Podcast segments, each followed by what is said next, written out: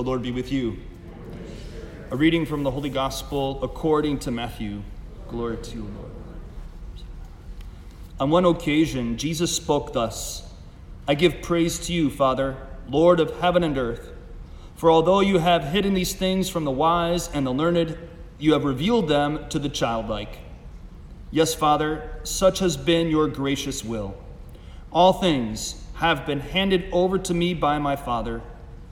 No one knows the Son except the Father, and no one knows the Father except the Son, and anyone to whom the Son wishes to reveal him. Come to me, all you who labor and are burdened, and I will give you rest.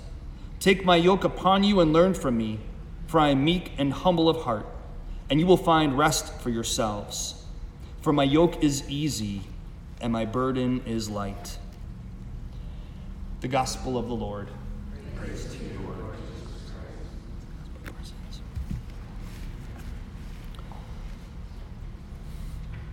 I was immediately struck by the cover of Bill's program because I noticed his birthday, December 12th, Our Lady of Guadalupe.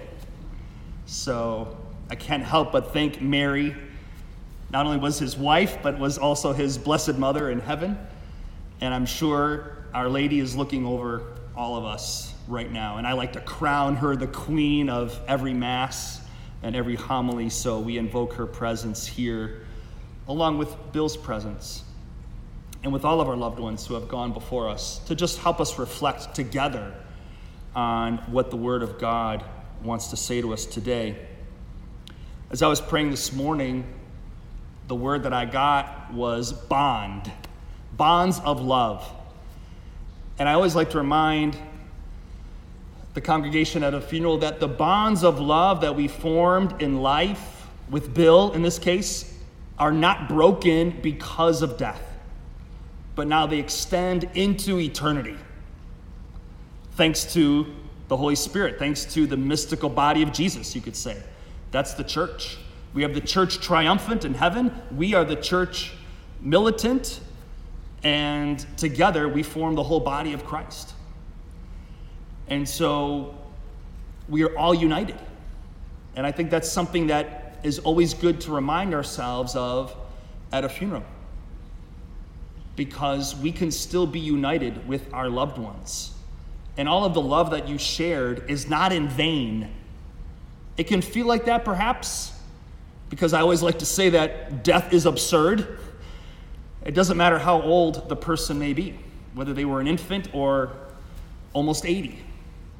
Death is still absurd because we feel like we should live forever.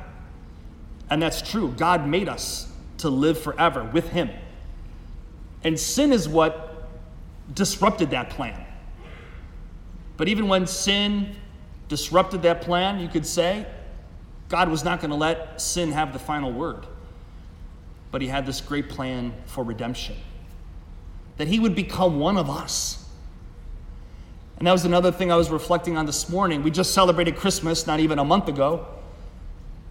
And what is it about the baby Jesus that speaks to us? I think God is implicitly giving us all permission to be needy. That's something that we, we all tend to resist. Nobody likes to admit that they're needy, but the fact is, we're all needy. We come into this life very needy for about the first at least 12 years of our life, right? And so the baby Jesus gives us permission to be needy, needy upon God and one another. And that's how God designed it. We're meant to depend on one another to support each other. And then you think about Jesus crucified. Jesus crucified gives us permission to weep and to mourn and to cry out to God for mercy and for salvation because he himself experienced it again for our sake. But that wasn't the end of the story either, was it? We believe that he rose. We're here today with hope because we believe that Jesus is risen, that he's alive.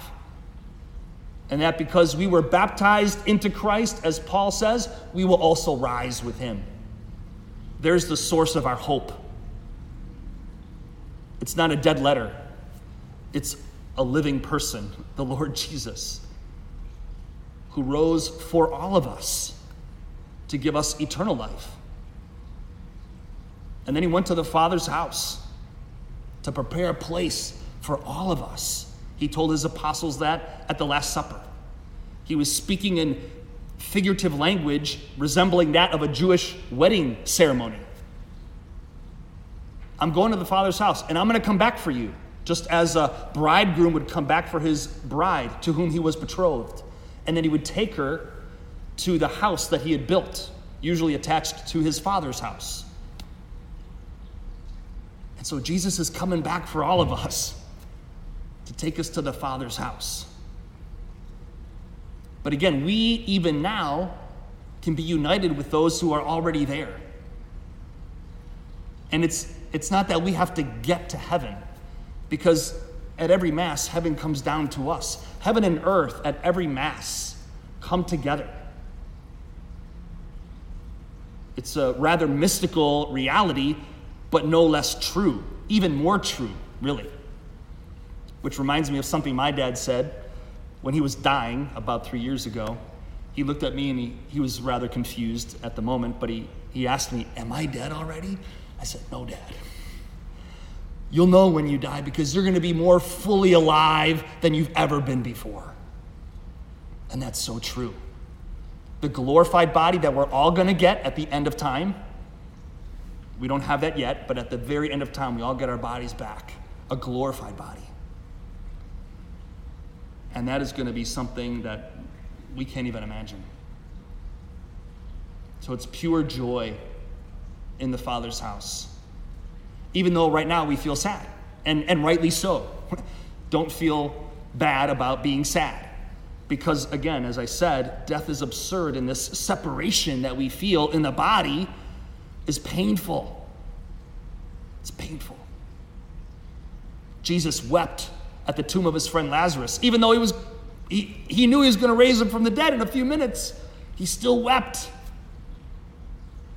Because even for Jesus, death was absurd. It was not a part of God's original plan. Jesus wants to form a bond of love with all of us in time and in eternity. So we don't have to wait, in other words. In fact, if you know, grandpa could come back and speak to the grandkids or to his kids, what would he say? I think he would say, just listen to what the Lord has to say. When he says that he gives us rest, that he gives us love, that he gives us life,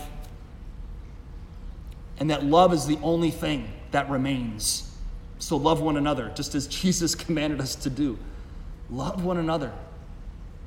Because in heaven there's no faith, right? That which we have to believe now is seen in heaven.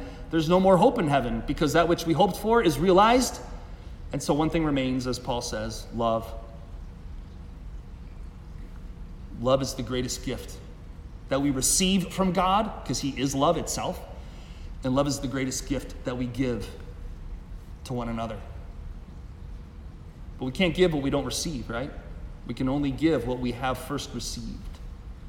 So the Lord invites us today in the gospel Come to me, all you who labor and are burdened, and I will give you rest. I will give you love. I will give you peace and joy and meaning and purpose. Let me define you. Let me and the Father and the Holy Spirit define you by our unconditional love for you. You don't have to define yourselves. You don't have to worry about how the world might define you. Just keep your eyes on me. Listen to me. I will define you. I will be your peace. I will be your joy. I will be your life. So let's make that our prayer, not just for Bill, but for one another, that we can continue to grow in love. That's why life is not static. Life is, is not meant to be boring. Heaven is not boring because we just keep growing in love in heaven somehow, some mysterious way. We just continue to grow. God continues to reveal himself to us. And so we keep receiving more. And we keep growing, we keep developing. And that's the encouragement for all of us today is to keep growing in faith, in hope, and in love. And in doing that, we make our treasure in heaven a, a treasure that cannot rot or be stolen, as Jesus said, but that endures forever. So we'll entrust all of these prayers and petitions to Our Lady of Guadalupe in a particular way and ask Mary and St. Joseph to help us all grow together in love so that we can become all that God created us to be. Amen.